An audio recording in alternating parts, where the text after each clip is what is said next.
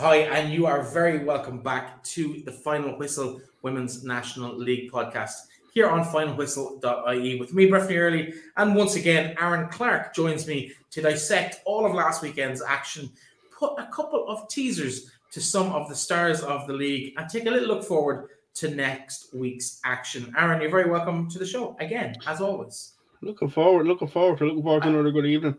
I don't even know why I keep welcoming you back to the show because you're here every week now. It's great. It's great to have you on, on the show. Um, we have a great show lined up today. We're going to be talking to Muireann Devaney of Athlone Town uh, on her sophomore season in the league. And uh, she's really gone from strength to strength over the last year or so, made a really big impression on the league. We'll be talking to her about all things Athlone very, very shortly. We'll also hear from uh, the new kid on the block down in Ferrycarrig Park.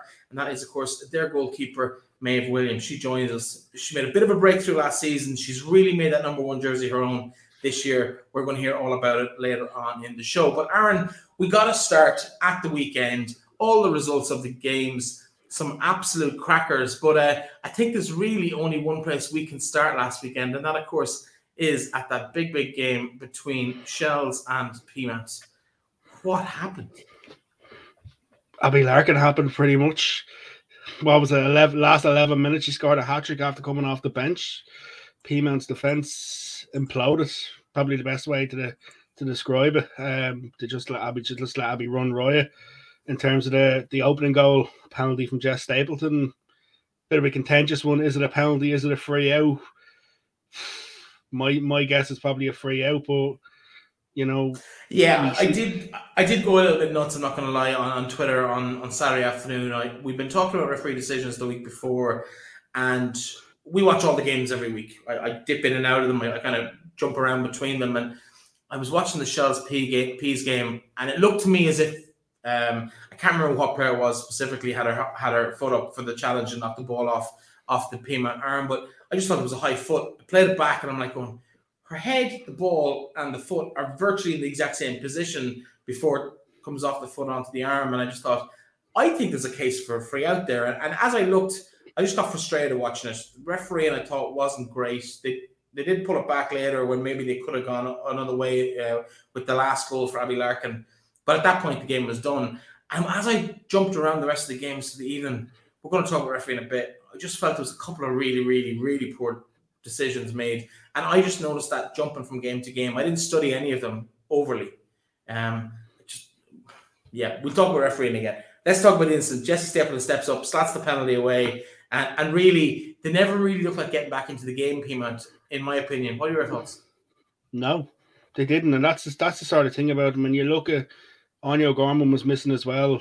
Um, I think she was I think she was ill. So that for that's it for them. It's a massive loss considering she's their top scorer.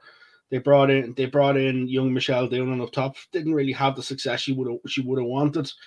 And once you go one 0 down, you, they started chasing the game, and they've struggled this season when they're chasing games. That's when teams seem to get the better of them when when they go go a goal down.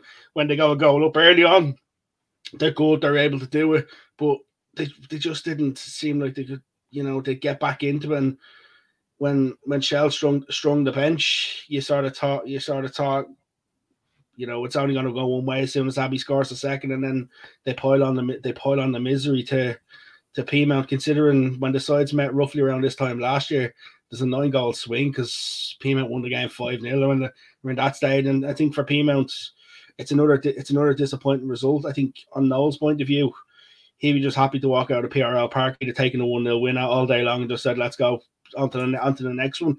Yeah, three points in the bag. Abbie Larkin, though, uh, we've talked about her a bit on the show. She's been impressive in in the little bits we've seen of her this season. But that cameo on Saturday, uh, with the quality of opposition she was up against, like Peamount are, uh, regardless of the, the current league position, they are one of the best sides in the league and have been over the last decade.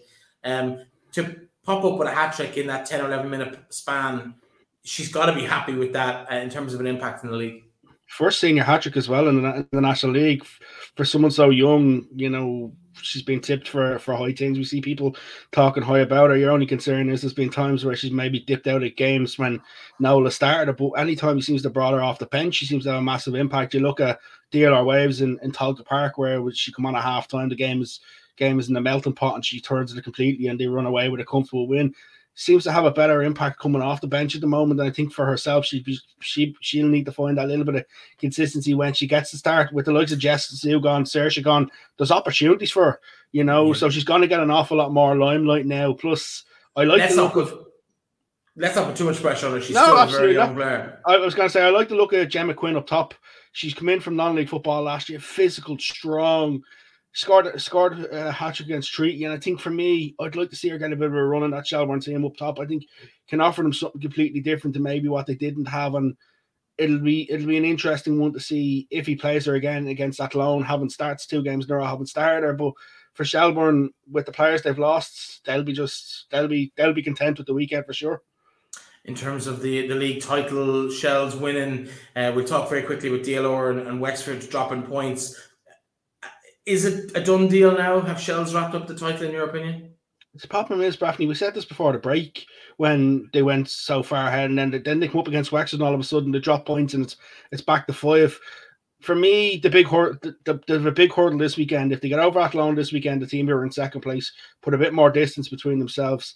Then you'd have to say, yeah, probably one hand, probably one hand on the title. But with the players they've gone, they've lost real quality. So they are going to drop points. And I think for them, it's going to be a case of how do they minimize and make sure they drop as, as least amount of points as possible when they have that bad performance because there's no doubt they're going to have a patch maybe where they where they drop a couple of games but for them it's just going to be a case of can they build a gap big enough so that when it, it does happen but i'd say probably one hand on it nearly well, we'll hear about that game with Muireann Devaney and her chat later on. Uh, she, of course, was in action in the showgrounds last week, just down the road from home. But in the away dressing room with Athlone Town, they left it late. Sligo looked like they might take all three points when they opened the score. And after eight minutes through Gemma McGuinness put a, a goal for Athlone on the 20 minute mark, uh, put them sides back level. And it was late in the game in the last five minutes when they absolutely sealed it. Gillian Keenan popped up with that winner, all three points for Athlone, puts them back into second place. Um, Sligo have been really, really impressive at winning those tight games and making games that probably on form shouldn't be tight,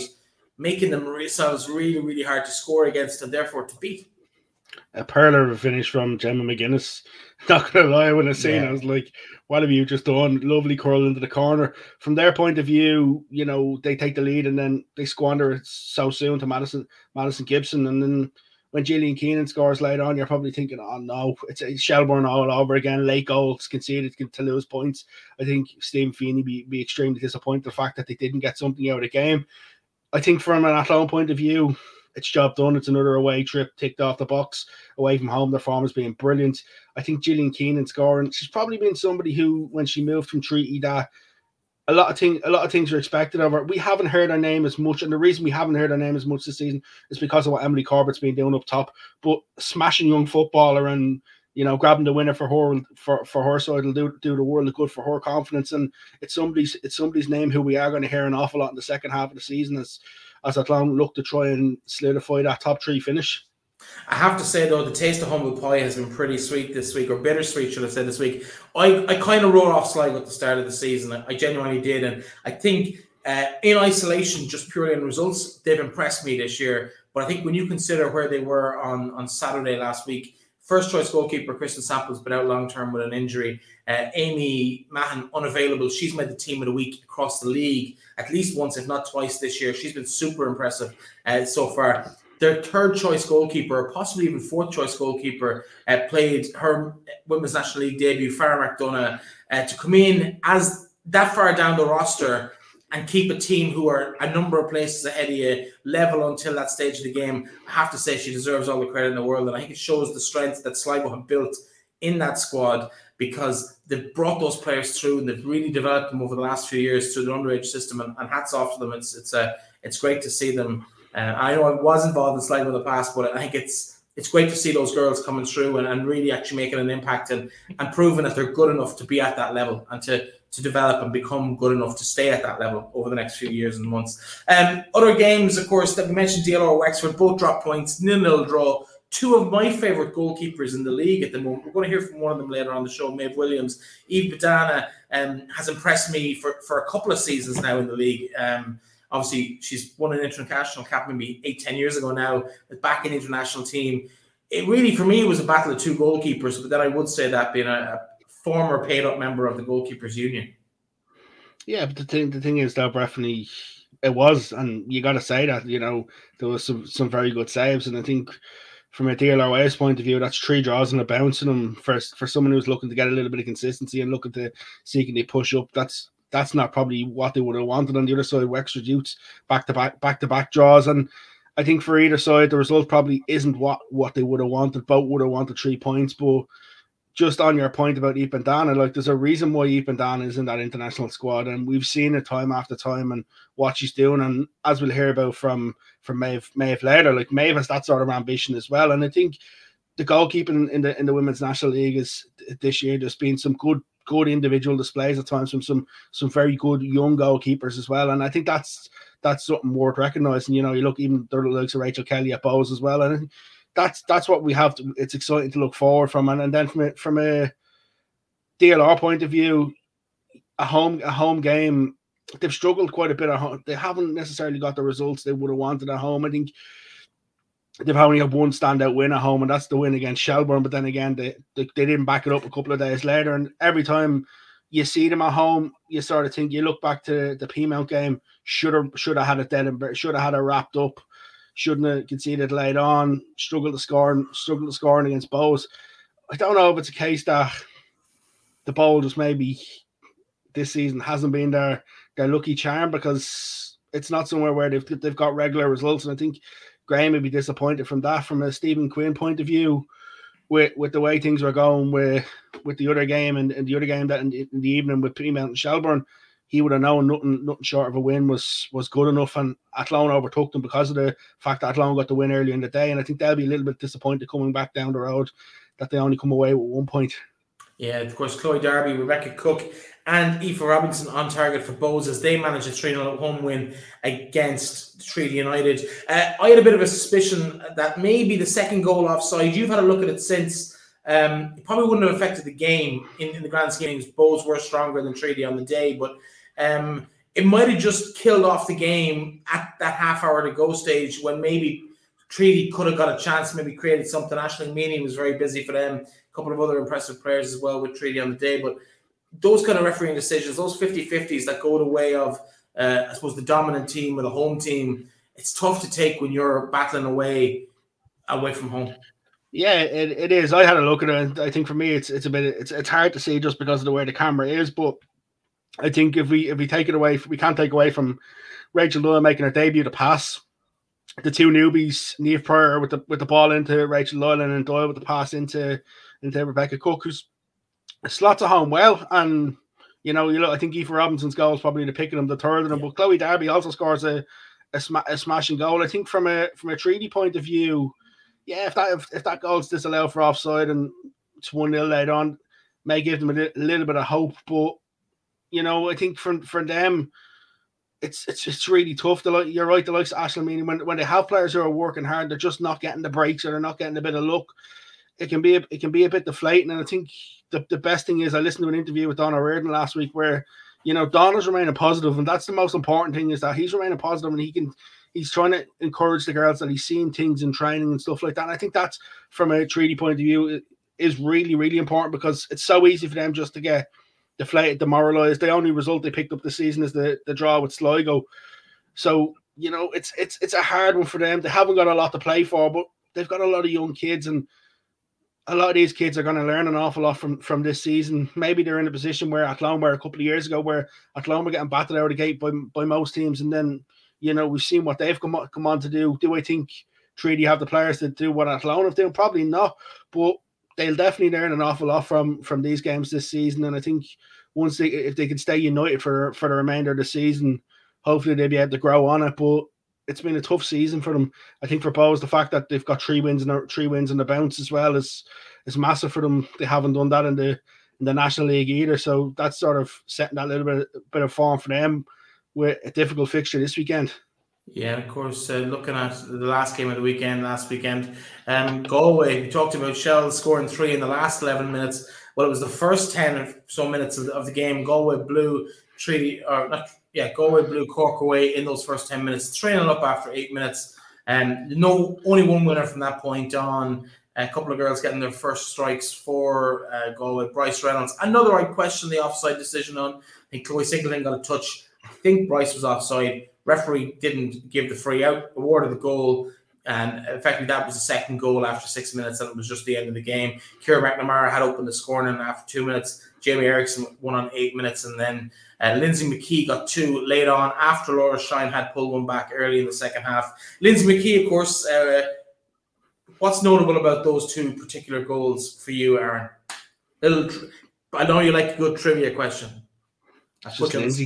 It's just, it's just it's just Lindsay. Well, That's the. You've actually just you put it exactly on the on the point. Lindsay McKee, her first two goals of the season, she becomes the third player to have scored in every single season of the Women's National League by virtue of those two strikes. So congratulations to her. I know it won't mean a whole pile. It's a three points. It's the win. It's getting back up in touch with those teams in the top half of the table, and and uh, Galway will be quite happy with that. But uh, from that point of view, Cork they did pull one back, but again, I saw I, I, turned this game off after about 15 minutes to watch the highlights later on because it was it was game over. It wasn't a contest once the first three goals went in. I, I thought I'm surprised it was only five based on the first 10 minutes, if that makes sense. Do you know what you, you sort of, it sort of had me thinking straight back to the to the previous week in the FAI Cup when I was I was at the the Bohs of Galway game and I'm yeah checking your phone and you're seeing Peamount 3 0 up after 10 minutes against you know, and then you think more and more and more. And I was starting thinking, I don't want to see this to be a cricket score, and it could have it could have easily been it could have easily got away from you know from Cork a lot more than it than it did. And I think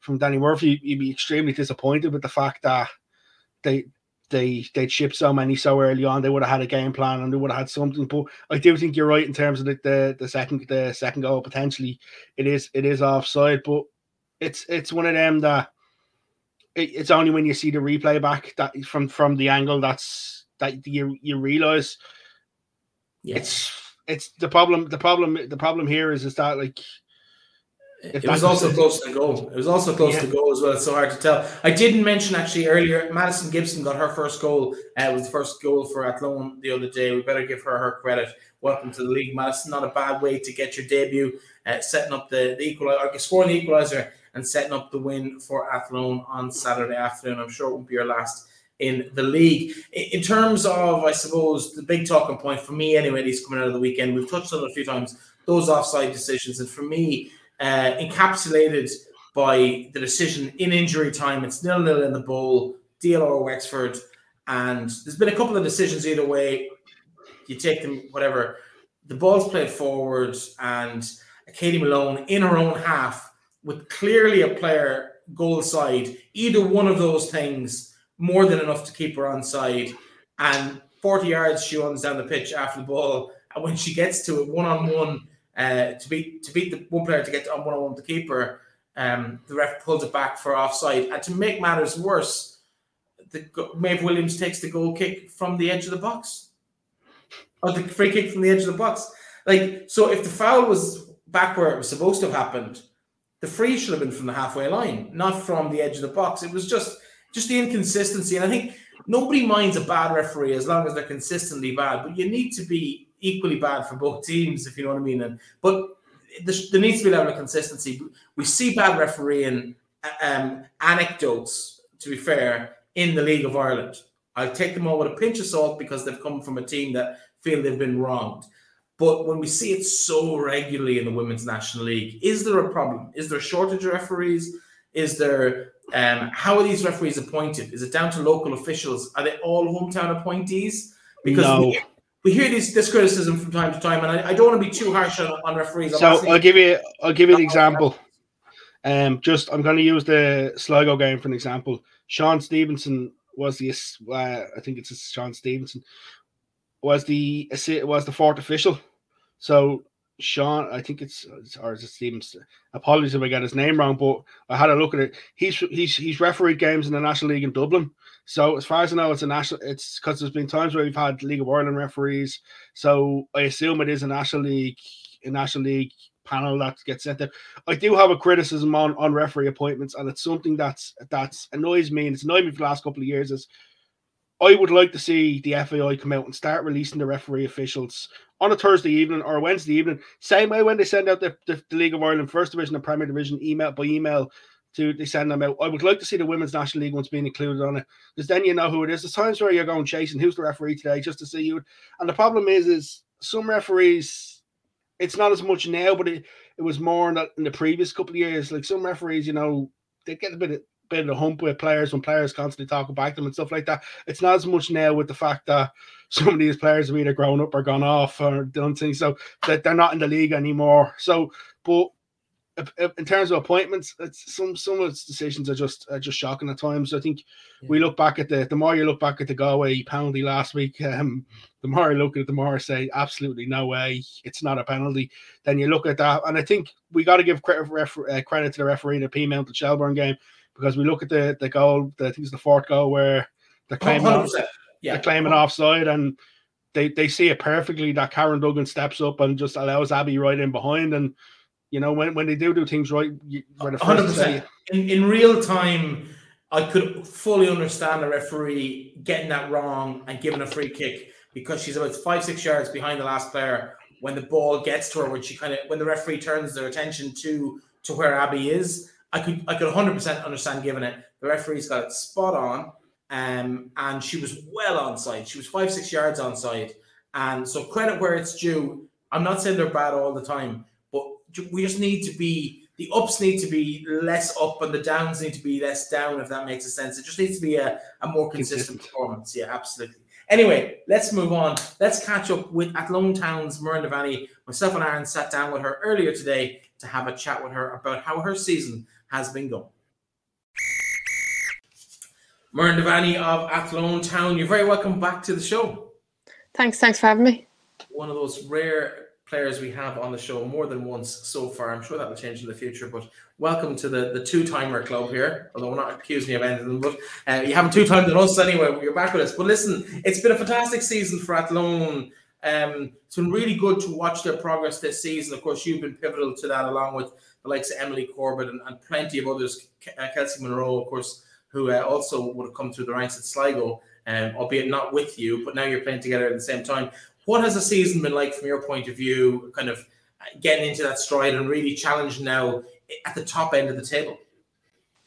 Yeah, look, it's uh, it's been really good. Um, I suppose last year was uh, very difficult. You know, we were getting hammered in matches, I suppose you could say. And look, it's a big change this year. We're competing with the best teams, and I think you know some of the best teams would even fear playing us. So that was our main aim at the at the very start to take points off the big teams. And look, we've only done it against Peamount, but I think we're making good progress and you know uh, we're going in the right direction. So it's it's good. The mood is good in the in the camp too. And look, the girls are playing together and we're playing well. So big game on Saturday. So hopefully we can we can keep up the the good performances. What's changed? Like, no disrespect to the Athlone squad, but it's not like you've gone and signed a brand new squad. So many players played there last year when you were being beaten by teams. So, what's changed this year? I suppose um, not a huge pile has changed. I suppose you know um, you're not you're not going to be the best team in the league when when you're only starting off, and Athlone are only in the this is the third season now. So we were never going to be the best team the first year, the second year, and we're finding our stride now. I suppose like the likes of Wexford and Shelbourne and Peamount, they've been there a while. They've been they've been there a long time, I suppose, and they've they've had their team together a while. So look, this is our third year with more or less the exact same players. So we're getting used to each other. We're training every week together, and look, we're finding our bond now, and we're, we're playing well together. So I suppose it's just the the matter of you know sticking together and working hard. Looking at the squad, I suppose this year the one big difference I've noticed, I've noticed looking in from from the outside at least, is that the kind of the the rise of Emily Corbett and being able to f- find the back of the net on a regular basis is something that maybe Athlone missed. I know you had the likes of Caitlin Keogh over the last season or two, but she seemed to be playing on the wing a lot, maybe not quite as much of a finisher she would have been in the underage leagues. But Emily coming in and finding form and being able to find the back of the net regularly must kind of give that uh, solid base that Athlone have always been based on, that little finishing power at the top end to kind of turn games from nil nils to one nil wins.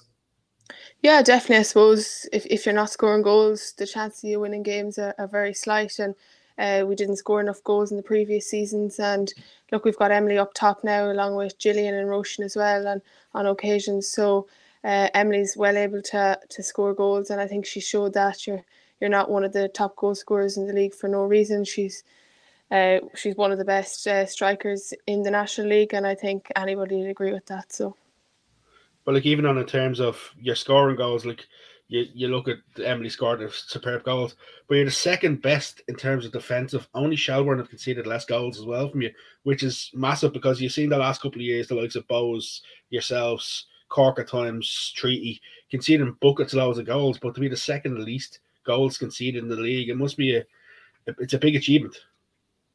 Yeah, it is, and look, it's it's again, it's something we we set out at the start of the year, to do, uh, concede less goals, and we had a lot of heavy beatings last year, and that was our main aim was to to bring them down. Um, look, some people might say we don't play nice football or it's not the prettiest, but I don't think too many can can complain at the moment because why would you change something that's working? Um, I think Tommy has a good strategy there, and he he makes us work hard, and not too many teams come to Athlone and go away with a, a, an easy victory. So look, that's our that's our main uh, goal as a team that we go out every time and uh, we work together. And look, no no no team gets as easy against us. So you know we put in the tackles. We'd like to commit to everything, and I think it's working for us at the moment.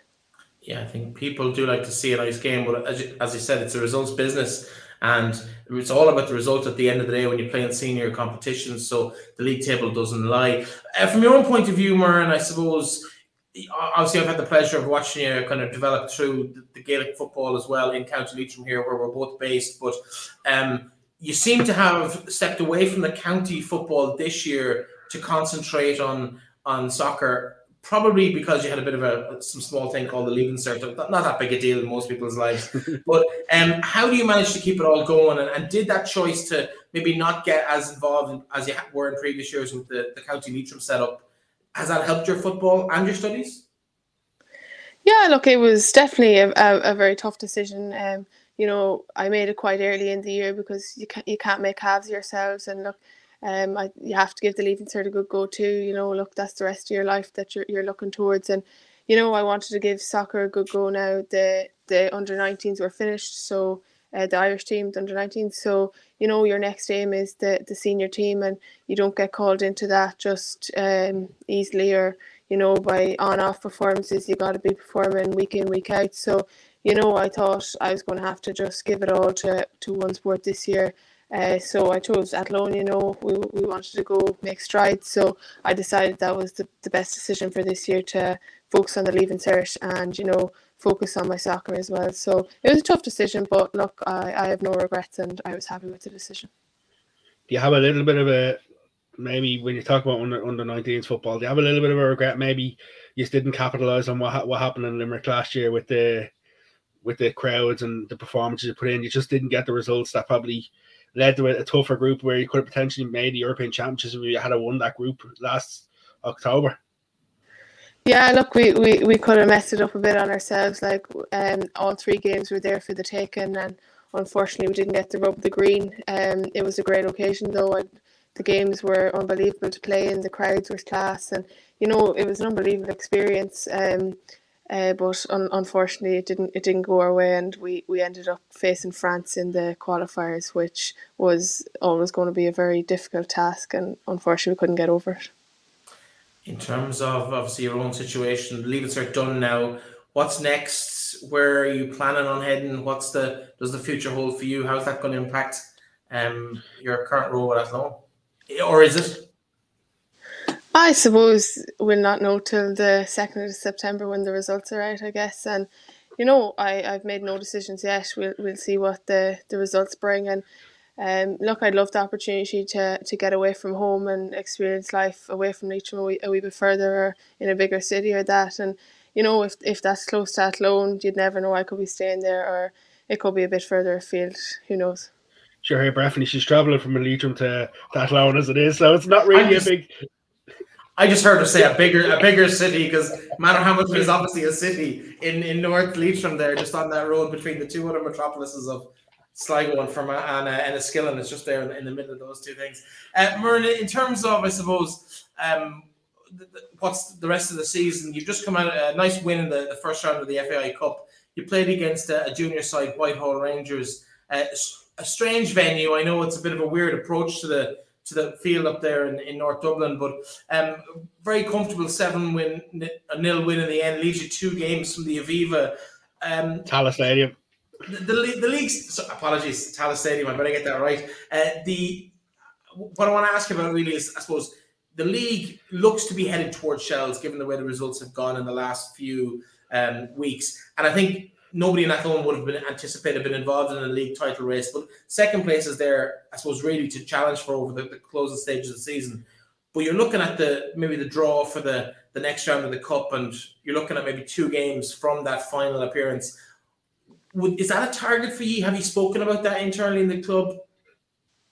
Um, yeah, definitely. It was. It was again. It was another goal at the start of the season that uh, we wanted a, a, good cup run. And look at if you were to say we were going to be second in the table at the very start, we would have took it took it no problem. And yeah, it probably is Shelbourne's now to lose at this stage. They're not uh, nine points ahead of everybody else for no reason.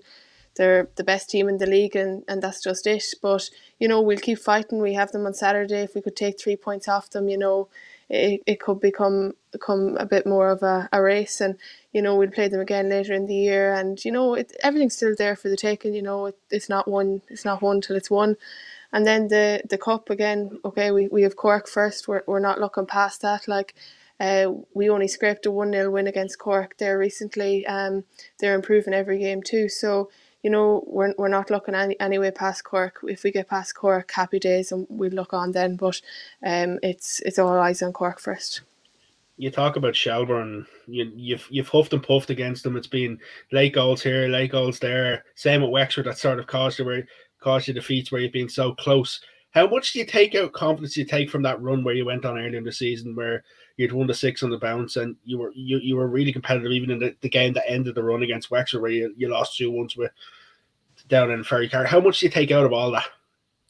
Yeah, look, you, you definitely take great confidence from it, but um, it, it was it, we want to start taking points off the likes of Wexford now and Shelbourne. We've done it against Peamount, and you know it, it really lifted the the spirit around Athlone, and you know we got another boost of confidence. But then we lose again to Wexford, and we, we have lost to Wexford now for the last three years, and we've never scored against Shelbourne. So you know, yes, we're beating the likes of Treaty, Sligo, um, DLR, but you know we want to beat Wexford and Shelbourne and the likes of those teams.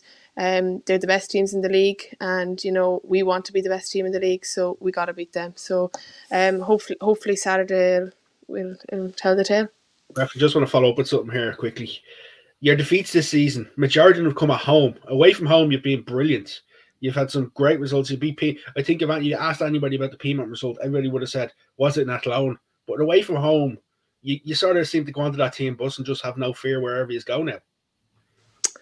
Yeah, I suppose. Well, I suppose if you'd asked me, I would have said we had a, we, we we play better when we're at home. But um, I suppose we lost to Wexford and Shelbourne in the first two or three games at home, and um, they were very poor performances. Um, you know, we kind of let ourselves down, but then we picked ourselves up again, and uh, we've got some good results. So you know, we're playing them now on the streak that we're going well. Um, so hopefully it, hopefully we can get get after it on Saturday. You might just explain the dynamic, Muireann, to people who might not be familiar with it in terms of how you end up at clubs that you're at. Because obviously you went to Athlone at a time when you needed to be playing senior football to progress your international prospects. Sligo didn't have a team. You came out of their underage ranks. Then they, they bring a team in. And, and in women's sports, more so than men's, people tend to stay in teams and not necessarily go straight back money is less of a factor as well because nobody's really getting paid anything over maybe a little bit of mileage expenses, which at the price of diesel now or petrol now is probably not even covering the cost. So, what's the, the, the main dynamic involved in in deciding where you're going to play from one one season to the next? Is it about the group of girls you're playing with? Is it about the level that they're, they're playing at? Is it about the coaching staff, the facilities? What's the major factors in, in how you make that decision? And I suppose I, am not trying to make you kind of tell us where you're going to be next year in terms of whether it's Athlone or elsewhere, but um, you're looking at other options. What are the main factors that come into your head? Um, well, I suppose it's it, you speak to the manager and you see see what see what they bring and um, see why they want you or what they can offer you. Um, I spoke to Tommy after two years ago about coming into the Athlone team, and you know he, he just sold it to me, just leaps and bounds. Like it just sounded it sounded brilliant, and um, I have absolutely no regrets going to Athlone. Um, it's very enjoyable. Tommy's understanding. He's and he's he's a very good manager, um, by all accounts. And you know, it's just it's kind of just where you prefer to go. Like some people would have said, you know, the Shelbournes, the Peamounts, they stand out. You got to get to a better team, but you know, you got to be ensuring you're playing week in, week out. And you know, I thought Athlone would be um, would be a good place for me to start off. Uh, I didn't want to make too big of a jump to too big of a team where you'd be sitting on the bench every week. So uh, no, it's it's been working well. I'm playing every week, so um, if I can keep that up, I, I'll be happy for another while. Is that mold starting to break in terms of everybody having to go to Shelbourne and Peamount? Because we're seeing more and more players going to different com- clubs around the country now. Well, Ashley Meany, just to, to add to that, Ashley Meany told us a couple of weeks ago why she ended up at Treaty because she just wanted to play every week and be guaranteed to get her game, and, and that's why she went there rather than maybe back to her traditional home of Galway women's.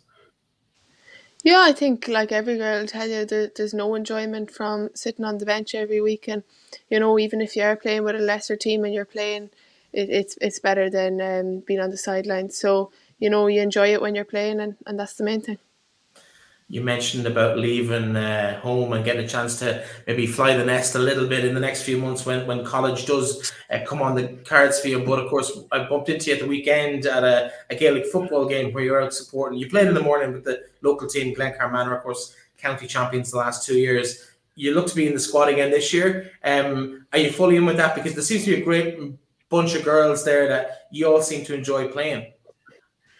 Yeah, there is definitely, and and again, as I said at the start, I um I didn't do the county this year. You know, soccer is my, my main goal, and you know, getting on a good cup run with Athlone is, is the main priority now for the near future. Um, I'll obviously st- be playing with Glencar Manor whenever I can, or when there's a break uh, in the season at weekends and stuff. But you know, I, I'm with Athlone now and uh, we're, we're, we're, we're aiming big. So, you know, you got to give a main priority to something. And at the moment, that's Athlone. So I will commit myself to Glencar Manor too. And any day I can help them out or I can, I'm available to play, I'll play. But at the moment, um, the, the good cup run and finishing the league on a high is, is my main, my main goal. You just mentioned the Gaelic football trend there. Can I ask about Tommy? Because you've players who are playing Gaelic football with other uh, intercounty as well talk to me about you know how good it is to have a manager who has an understanding that players are are dual athletes as well, because others you see with sports that others other clubs that sort of told it's one or the other. Yeah, um, I I can't praise Tommy enough. Um, from since I joined Athlone, he's definitely one of the most understanding managers I've ever played with, and you know I don't think there's too many of them in the National League, but you know I think I think it's paying off in in his favor. Like the girls have huge respect for him, and if you tell Tommy you have a Gaelic match on whatever day or that, he'll work around it too. Of, of course, you have to respect him and, and his team and what he's trying to do, but we do, and that's I think that's why we're we're progressing as well as we are. You know, the Gaelic brings a bit of physicality to the team, a bit of you know that hard work and never die attitude, and I think it's shown when we go onto the field. Uh, we've a lot of Gaelic players in the team. Um, and I think we're such a, a tight knit group because Tommy is so understanding and you, you can tell him anything and you know he'll work around it or he'll, he'll definitely he'll definitely try his best with it Speaking of, um, I suppose your relative geographical closeness to Sligo, you got the opportunity to play in the showgrounds in the senior WNL game for the first time last weekend. You left it late, but you did come away with all three points. That late winner. Um, thoughts on the game? Well, credit where it's due to Sligo. Um, they they put on a, a good before a great performance, and you know the atmosphere that they bring around it's definitely one of the best it's the best place in the national league to play um credit to them um it's very enjoyable going out there onto the best pitch in the national league i think um but yeah left it very late but uh, had most of the possession i thought and um played relatively well um not sure if tommy would agree but um yeah we left late but uh, uh, all three points is is what we got so we're happy with that there's a few people around Sligo taking hold of those compliments, going, "She hasn't burnt any bridges down here just yet." Uh, it might be a few years before they see you back, but maybe in the future you'll be in that bit of red. Uh, in terms of everything else, we're in this weekend, of course, big game, cup games to follow as well. What's the plan for the rest of the season?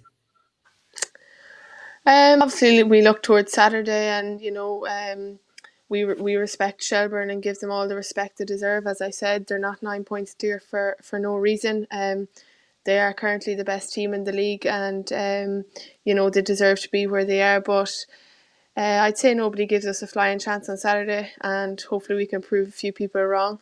We've nothing to lose, um, and we're we're looking to get at it. And then, yeah, exact uh, a top a top three finish is what our main aim is. Take points off Wexford and Shelbourne at some stage, hopefully, and a good cup run. Look at if we got to the Tallaght Stadium, you know, I think I think it'd be a pretty good year for Athlone Town. But you know, we look to each game as they come.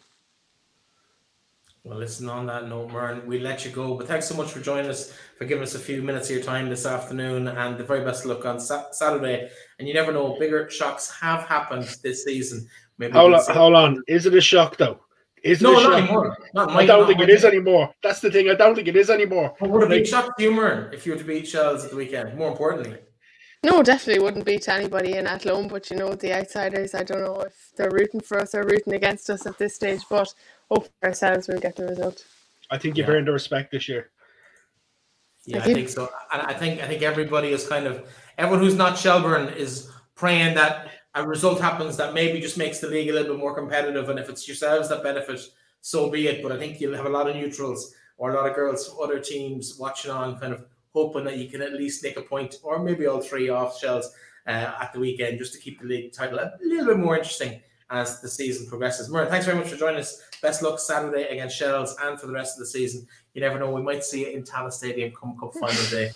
We keep our fingers and toes crossed you. Thanks a. Thank you.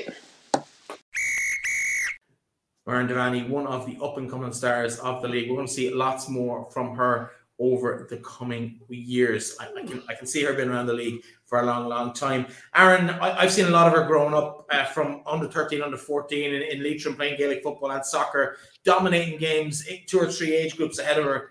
Um, she's been someone that we around here have been very aware of coming up through the ranks. Uh, from your point of view, how much have you seen of her? What do you think of her in terms of her performances this year and last?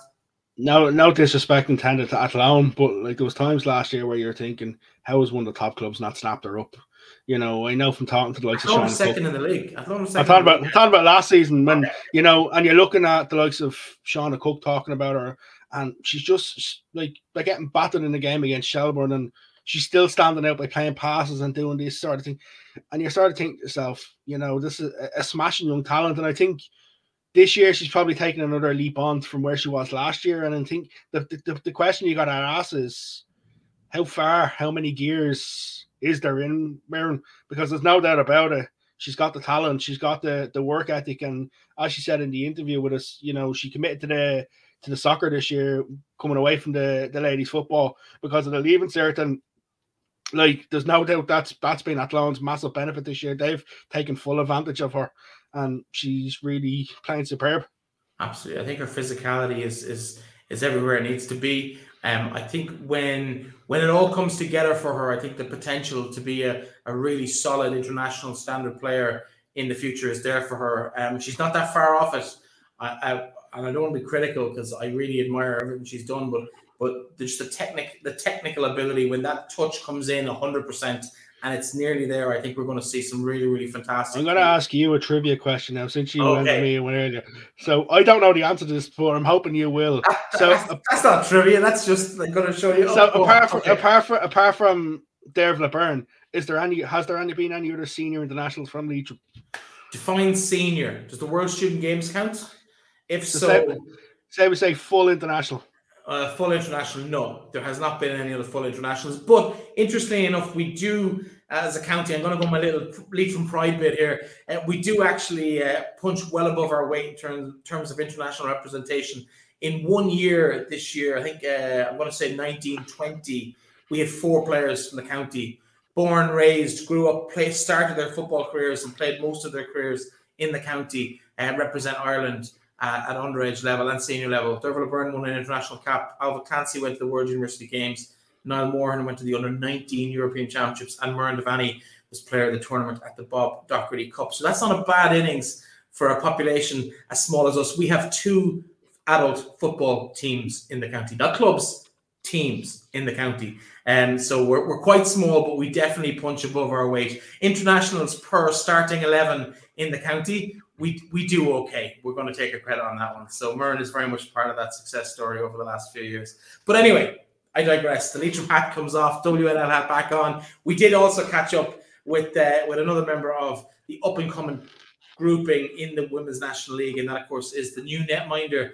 Well, we call her new. Uh, she we did speak earlier. We know she gives she criticizes her for being old. She's just turned twenty. She's one of the bright new talents in the league. Maeve Williams, Wexford Youths. We had a chat with her a little while ago.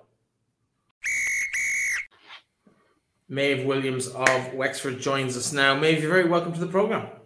Thanks very much. Thanks for having me. It has been uh, a strange kind of season for the teams in and around that top of the table, but uh, I suppose for you it's very different in terms of you've kind of broken into the side and you held your place, and it's been really, really positive for you so far this year. From from an outsider looking in, at least, how has it been for you the last uh, fifteen or sixteen games? Um, I suppose on a personal note, um, great. I'm I'm really enjoying um, the, the, the game time I'm getting and the the opportunity I have to go and play every weekend. Um, I suppose on a team note, we're we're disappointed with how we've we've gotten on, and we, we, we know we could be doing better. Um, but you say 15, 16 games, but there's still just as many to go. So I think we're, we're definitely have our eyes set on looking forward, and, and so do I personally. So you had to wait a long time as well for opportunities to, to get a big consistency. But the biggest thing is you've taken that chance this year and, and sort of shined really well with six six clean sheets. You know, you've had some some great saves, some great moments for Wexford as well this year. Um, yeah, well, I suppose look, I, am kind of there to do a job, and I'm I'm glad that for the time I've been in, for the most part, I've, I've been able to to do it well. Um, I hope anyway. So um, yeah, look, I'm, I'm, I suppose I'm, I'm happy with how things are going. Um, and I think uh, I've, I've kind of settled into the team since I came in. Um, definitely, I felt took me a couple of games. Um, I suppose to come into the eleven and and to get used to, and, and I suppose build my own my own personality on on the pitch, um, and get used to, to being in, in such a competitive environment on on a Saturday evening. But um, no, yeah, I'm enjoying it. I'm enjoying it you talk about the competition for places, and of course yourself and uh, and Keith Gray have had a really good contest there. I suppose you've been putting the pressure on her for a few years. Start of the season, Claudia Keenan comes in to the underage setup. She's an underage international. What was your thoughts coming into the season? Did you know where you lay in the pecking order, and and is it worked out how you expected, or maybe was there a fear that maybe the second position, even at the start of the season, might not be there for you? Um, yeah, I suppose I didn't know what to expect. Um, I had a great chat with, with Steve uh, at the start of the year um, about kind of all of us being on a clean slate and going into preseason, and I suppose just just working towards the new season and forgetting about what's happened before. Um, so I had a lot of, I suppose I was concentrating on myself and how I got on in preseason and in, in preseason games. Um, look, Dolly's like Dolly's a great keeper and has bags of experience on me, so I was well aware that I had had to bide my time um, to get into the eleven and um, that I, I, was confident it would come, but at the same time, I, you know, I, I was well aware I had to buy my time. Um, with Claudia coming in then, um, to be honest, I was excited. I, like Claudia is a brilliant keeper. I've seen her play a couple times um, before she signed. Um, I, I really enjoyed training with her last, like I suppose, how long's it been? Six months at this stage. Um, great person to train with, great goalkeeper. Um, doing really well for our 19 side. Um, really enjoyed having her like beside me on the bench um, this year and in the squad. Um, I'd say we have a good goalkeeper union going in, in Wexford, like so we all kind of drive each other on. And no, it's it's um, I suppose I, I, like I said, I don't know what to expect um, coming into the season. Um, but look, I, I like suppose this worked out well for me. Um, and yeah, we're we're happy with what we have. The last year or so, was it frustrating at times because you know, looked as you may have got a chance last year, then it didn't sort of materialize. Was there ever a bit of frustration settling in, having to, you know, settle for playing with the 19s and sitting on the bench for the first team? Um, yeah, definitely. I suppose for myself, like I, I, you know, I, I like to be ambitious and and you know work towards uh, my own goals. And obviously, a goal of mine has always been to, to break into the starting eleven um, with the first team. And it's frustrating. Look, when it's when when I haven't got it yet. Um, but like I said, Dolly's like a fantastic keeper, and I was well aware that you know, I, I, had a bit of work to do um, to get in there, and then not only just get in there, but to keep my place in there when I got there. Um, so, yeah, look, just suppose I had to buy me time. Um, yeah. Tell us a bit about the club itself. I suppose uh, you're a young player coming through the system and, and kind of uh, getting to grips with the Women's National League. A little bit taste of it last year. You really established yourself as the as the first choice keeper this season. Um, how has it been for you? What's your experience been of the club and the setup and, and I suppose the, the way things work down in Ferrycarrig Park? Yeah, um, I came into Wexford when I was 15 um, to start training with the first team. Um, Tom Elmes pulled me in. Um, straight away, like my first impression, I, I was blown away um, by just the quality of play, um, the professionalism of the whole club and how it works. Uh, I went from schoolgirl football and playing Gaynor Cup into this senior environment that was just so immersive, and it was like when I joined Wexford, it was like a part time job. It was just this. This was it. Now I we were I was in with the big girls, um, and I loved it. Absolutely loved it. Still am. Um, and then I suppose yeah, I played the first season of the under seventeen league. Um, just had game time after game time. Um, absolutely loved it. I was training with the two different squads. I had loads of involvement in both. Um, yeah, it was great. Played 17s, went on to 19s. Um, 19s, uh, same thing. It's great to have just, I had so many games as well as having exposure in training with the senior team. Um, and then I suppose this year I, I chose not to to stay inside in the 19 squad um, on that overage rule. Um, I wanted to concentrate on the first team, and um, and thankfully it paid off for me. But um, the environment in Wexford is, is just fantastic. It's it's a real real close knit group between the 17s, and 19s, and the, the first team. And um, yeah, there's a real there's a real family feeling in the club, um, and it's great. I've loved it ever since I came in. You can see how much the senior players, the likes of your Edel Kennedy's, your Kylie Murphys, Nicholas Sinnott, how, how instrumental they are in creating that culture within the within the group. Yeah, absolutely. Um, like the the tree of name there are just absolute legends of the club. You know, like I look up to them so much, and I play beside them every week. Um, Kylie's a fantastic captain. You don't look up to Nicholas Sinnott. You're very oh, I do. Trust me, I do. I do. Um, she looks down on me. um, no, uh, like Kylie's a fantastic captain. Nicholas an unbelievable leader, and like Edel is an absolute workhorse. And the three of them just set like fantastic examples um, for younger players coming in. And the likes of that as well. We like you know we we've very senior players there who are well established, but so not not quite as experienced as the three girls, um, but are still setting standards as well. And um, I suppose the first team is just like a, a great kind of bit of exposure for the for the younger girls coming up um, to to what it, it takes to be such a successful women's national league player. Yeah, in terms of I suppose what the whole club is about and stuff, we saw that so well at the end of last season. Um, very little to play for other than a bit of pride on the last game of the season. You went to Shells and you really put it up to them, almost cost them the title in the end of the day. Um, like it's it's such a. I know Aaron, you wanted to you had a question you want to ask about this, but but I, before we got to the specific game, like what what do you bring to a game like that at the end of the season when you know there's nothing in it for you, but there's everything for your opponent? Um, I suppose there, there's like you said, there's a bit of pride to play for there. Um, it's a game where you kind of go into. Uh, there, there's not a lot. There's not a lot to be won for ourselves. Um, but uh, it's it's kind of I suppose that ethos might for the youth of of hard work and and a desire and passion and where like you know it's it's it's important that you play for the girl beside you and the girl on your right and the girl on the left. And I suppose we tried to carry that into that game, um, despite the fact that we had we hadn't a lot to play for, but you know we we um, yeah, I suppose it's a tough one because you're going into the game and, and, and you know the situation, but you're trying to put that um, behind you and and and work to to I suppose play on our own um, principles and and to make it hard for Shelbourne, I suppose the funny thing about that night, Breffney in particular, is the fact that they play Wexford a couple of weeks later. Uh, Shelbourne a couple of weeks later. Yeah. So the opportunity would have been for them on that night to maybe just say, listen, we'll throw out a couple of couple of youngsters, we've nothing to play for. But the the character and like I remember talking to Kylie after the game and she was sort of saying, No, that's not Wexford youths, that's not what we're about. We wouldn't just go and throw out the kids and say, Listen, enough they'd rather make Shelbourne go and win the league if they're going to win the league. But just on that night, Maeve, maybe take us back to a week, 10 days beforehand. You're leading up to the game, yourself and Dolly are, you know, competing for that number one jersey, and then all of a sudden, injury strikes. You lose your boat for the game.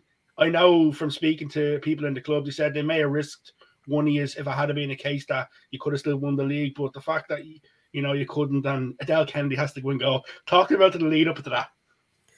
Yeah, um, yeah, it was a tough one, really. I like I I I had I had a torn quad at the time. Um, Dolly was injured as well. Um, like like you said, if if um if it had been a, a if I suppose a, a, league decider for us, um, it might the, the personnel and going might have been a small bit different, but um, you know, we had the cup final in mind the following week, um, and I couldn't pick a better player to go in the goal. Um, if it wasn't me or Dolly, you know, we, we couldn't use um any of our 19th players. Um, so look, Edel is it's just Edel true and true. She'll she'll do a job wherever you want her. Um, and she was actually excellent on the night. So, um, yeah, it's just Edel.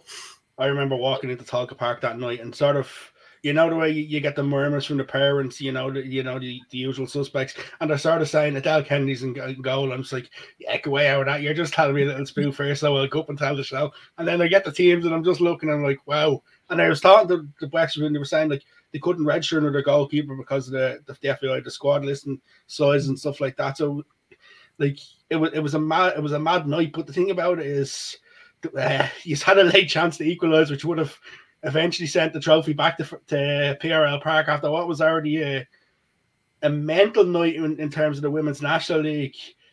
What was it like, you know, watching on, watching that, and watching what was happening, considering Peamount were going for the title, they were leading. Then News were sort of trailing and, and putting the pressure on the on Shelbourne, and you know the whole night about it because it was a, it was a, it was a weird and probably never be repeated again.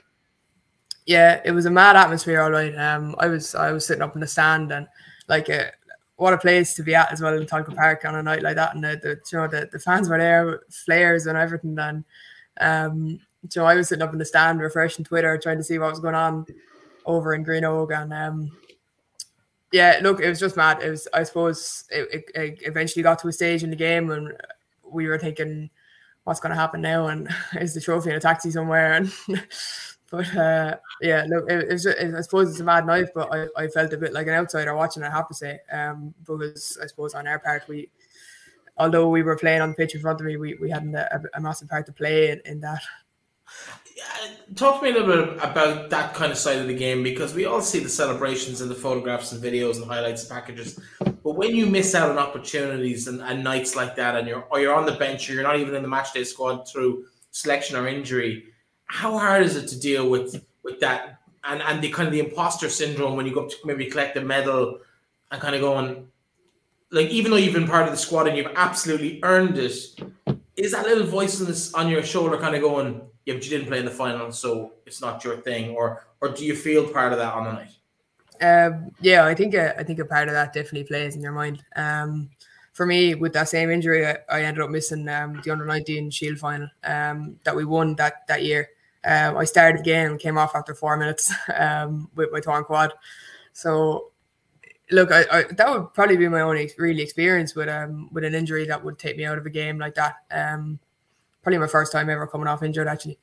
But uh, yeah, look, it's it's it's definitely tough. It's bittersweet when you win the game and you're, you're going up to get the medal and you're delighted, but it's, uh, it is bittersweet knowing that you came off the pitch 90 minutes ago.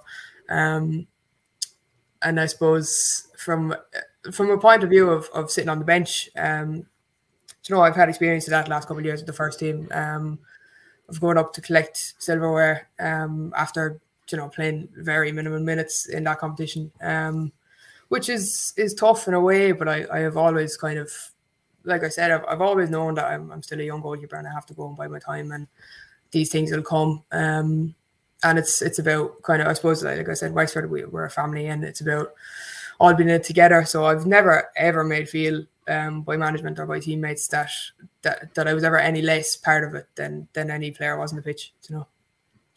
You win the cup last year. You see the stuff that comes out after the cup over um, was Tegan Lynch on, on the team sheet? Was she not on the team sheet? Tell me a little bit about that sort of, you know, you've celebrated, you've won the cup, and you've got your medal, and then all of a sudden this comes out. Are we going to be stripped of the cup? Are we not going to be stripped of the cup? What was that couple of days like? yeah, it was it was actually I suppose when um if you look back at, at, shots of us celebrating on the pitch, and I think the only person that knew at the time that this was going to be an issue was Stephen Quinn, and you can see him on the telly kind of being a small bit kind of apprehensive. Um, but uh, yeah, look, and, and it was it was playing on everyone's minds um, after the game. And um, in fairness to Shelbourne, uh, the day after the game, they released a statement. Um, fair dues to him, said uh, you know that, that that they weren't going to follow it up in any way, and that I was basically congratulating us and, and saying that, that that was that, and they, they weren't um, they were happy to, to not bring it any further. Um, which I have to say we were we were all together actually um, when Kylie read out that statement from from Shelbourne and fair juice to them, and we had a clap and a drink for them. So uh, yeah, no, uh, I know massive respect to Shells. Uh, I remember they, they that like. I remember the confusion in the pre- in the press box that night, Breffney. Yeah. Even uh, um, Alana, who would have been working for yourself that night, and we all was like, she's not in our team sheets. We were all texting the club, and the club were like, she was on it, she was on the original, and then there was a change. It was just madness, and it was one of them that we're sort of thinking, oh no, because they've done the hard work. Edel Kennedy probably scored the goal of her life. And then you're thinking, oh no, is this cup gonna be taken away? Because realistically, the rules would have stated that there wouldn't have been a replay; it would have just been awarded to Shelbourne. Well, I suppose the situation is very similar to the first game of the season with Peamount and, and Sligo Rovers, where Peamount self-reported an issue and lost the game, and Sligo had no input into it whatsoever. So um, it does kind of, I suppose, I'm not going to get into the it's it's done now, but it's it's tough to see kind of that the FAI make a decision on on one case in one way, and on a very similar case, albeit different circumstances, in a different way because the club had the opportunity. So it's just it's slightly weird, but I, I do respect that the Shell statement I thought at the time was sheer class they just came out and said, "This is the way we think it should be. We were beaten fair and square." Uh, congratulations to Wexford. I thought it was just a really, really nice touch from them. Um, what I suppose uh, over the last couple of years, you've come into the underage teams, uh, Maven. You've kind of you've worked your way up. You've talked about competition uh, at Wexford, but maybe on a on a bigger scale, competition across the league. We've seen some really good goalkeeping performances from a, a, range of different quarters this year. Some that we've come to expect over the last few years, and some brand new names to the league. Um, we all know who, who, they are. We're not going to name names because I'll probably get in trouble for forgetting somebody. but but um, your own ambitions in terms of where you go to from here. You're still a young keeper, a decade or more in a, goalkeeper's jersey in this league, if you want it. Um, is there Ireland ambitions there? Is that something you've ever kind of been involved in? Is it on the cards for you? Is it something you'd like to see if that happens in the future? Uh, yeah, definitely, hundred um, percent. I suppose it's it's definitely probably my main ambition. Uh, it's it's a it's a long term goal of mine. It has been, I suppose, for for years, kind of since I came into Wexford. Um, I kind of was in and around uh, underage squads um, when I was younger. Um, I suppose never really. I felt I, I, you know, I never really got in there you know, really got in there and, and set my name in, in concrete there um, in the underage squads. Um, but obviously, you know, I realized that to go in to, to receive a call up or to go into an international squad, that it, like it requires a, an, an immense deal of work. Um, and just that these these call ups aren't handed out lightly. Um, so yeah, look, I, I would say it's it's definitely a, a goal of mine. Um, hundred percent. Um, whether that be medium or long term, but I, am well aware that that there's a lot of work to do, and that, that, that you know those aren't handed out to anyone, um, and that, yeah, it's uh, look, I, am not uh, not expecting it tomorrow. Let's just say that. just to follow up on Breffney's point, though, with the fact of so many good young keepers coming out of the league, that must drive you drive you on because we see when the likes of Ellen pop onto the scene, how others want to you know, get in there as well. So when when other goalkeepers start to come through, it must drive you to even want to continue to improve and continue to, to push yourself as far as you can. Yeah, definitely. Um, I have to say that the level of goalkeeping in the league uh, has really improved in the last few years, and I've noticed it from playing other teams and watching other games that the standard of goalkeeping is just improving and improving. Um, and um, yeah, yeah, hundred percent. I see younger keepers coming through, and um, have massive respect for for younger keepers. And a little bit of jealousy sometimes. Like I see see keepers younger than me doing well and kind please, of. Please don't talk about people younger than you. Like, uh, yeah, uh, I mean, I was nearly retired by the time you were born. So no, You're a young goalkeeper. Trust me. You're Ah, in yeah, yeah, yeah. But um, do you know, do you know what I mean? No, I, I like I have um, I'm well aware that that uh, I, you know I can't write anyone off. Um, and everyone is competition, but at the same time, I have massive respect for for um, the other keepers in the league, and, and the standard has really really improved. Um, and it's great to to play against um, you know keepers of such a high level. Um, and yeah, and call them competition. Yeah, in terms of the rest of the season, obviously uh, it's, it's tight there for that second place position at the moment. Um, is there still title hope, or is it really second place what, what Wexford are aiming for at the moment? Um, no, I, I I wouldn't say we'd ever settle for second place. I think we, you know, we're, we really have that kind of never say die attitude. Um, although we, like I said before, we're, we're really really disappointed with how how the season has gone recently and kind of I suppose from the start. Um, in, in Wexford Youth, we, we kind of I suppose we like to really push on our expectations and raise standards and um, uh, yeah, like uh, we never settle for second place. Um, I think we've made it very difficult for ourselves, and we're really not happy with how things have gone. But um, you know, there's a, there's a lot to go, a lot of games to be played. Um, so yeah, I, I would say that we're we're not done yet, but um, yeah, hopefully we'll, we'll drive on and we'll, we'll see how, how far we can go. And in terms, Oh, I was going to say, in terms of the cup draw as well, you also got a you got a difficult enough draw in the cup as well, and that'll be something that Wexford youths have a, have a, a lot of success in in recent in recent years. They've, I think they're in the last decade they're probably the most successful team within within the FAI Cup, and you know that's something you'd be looking to defend. And right or wrong, if you can't win the league title, to at least win the cup. Yeah, uh, yeah, definitely, hundred percent. Um, that's that's obviously something in the back of our minds. Um, we played DLR last week, um, and are well aware we have to play them again in, in the quarterfinal of the cup, and then again in the league.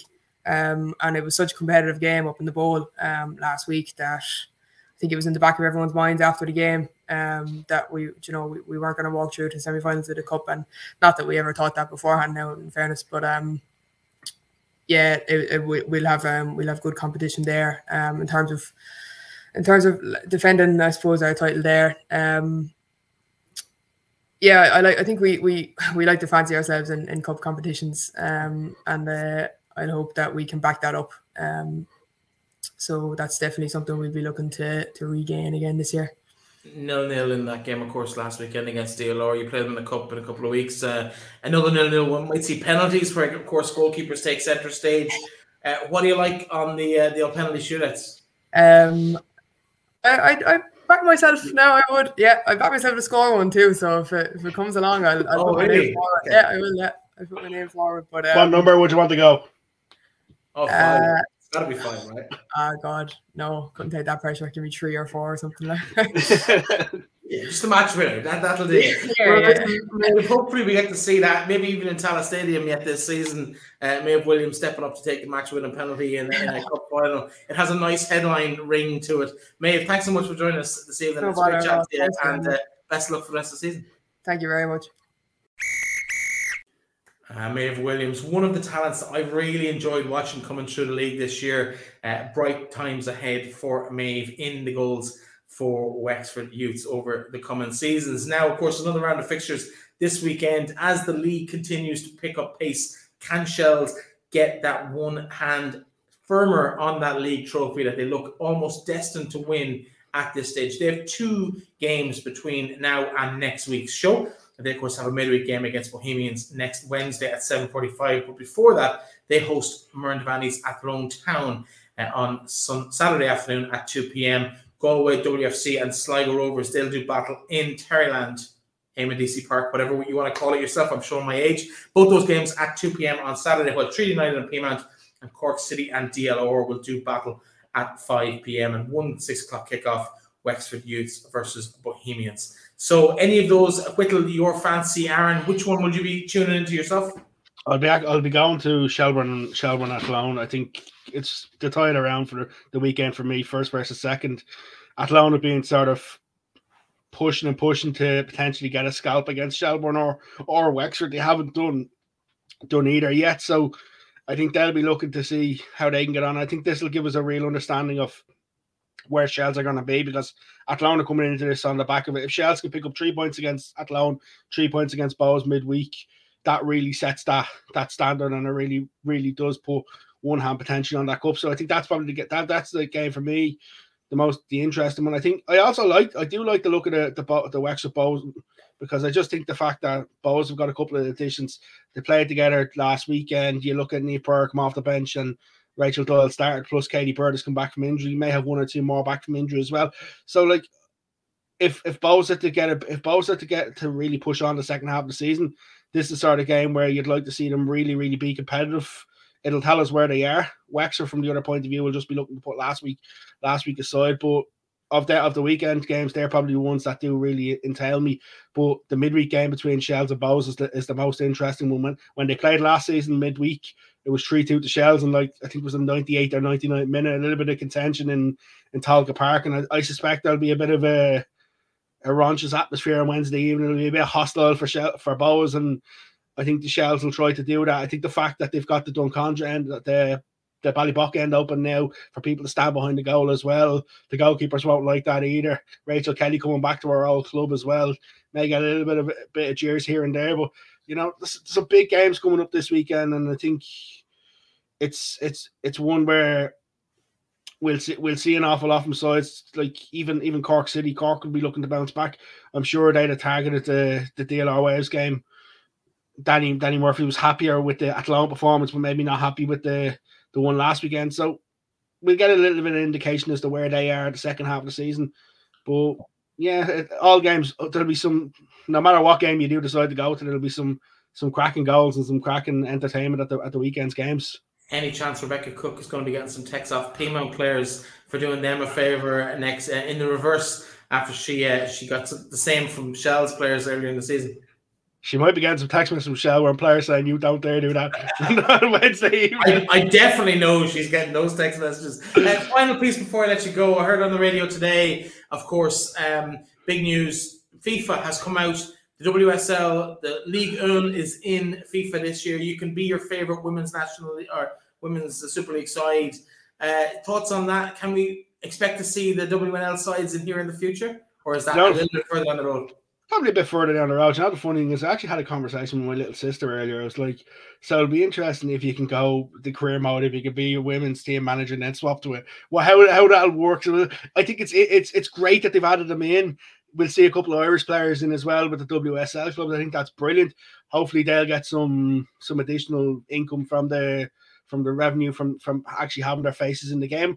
I think it's a positive. It's a positive step forward for the women's game, absolutely, and it gives massive more massive coverage. EA is a is a massive brand. You know they they've been making FIFA for so long, and I think that the adding of the the women's WSL clubs and other other leagues is great.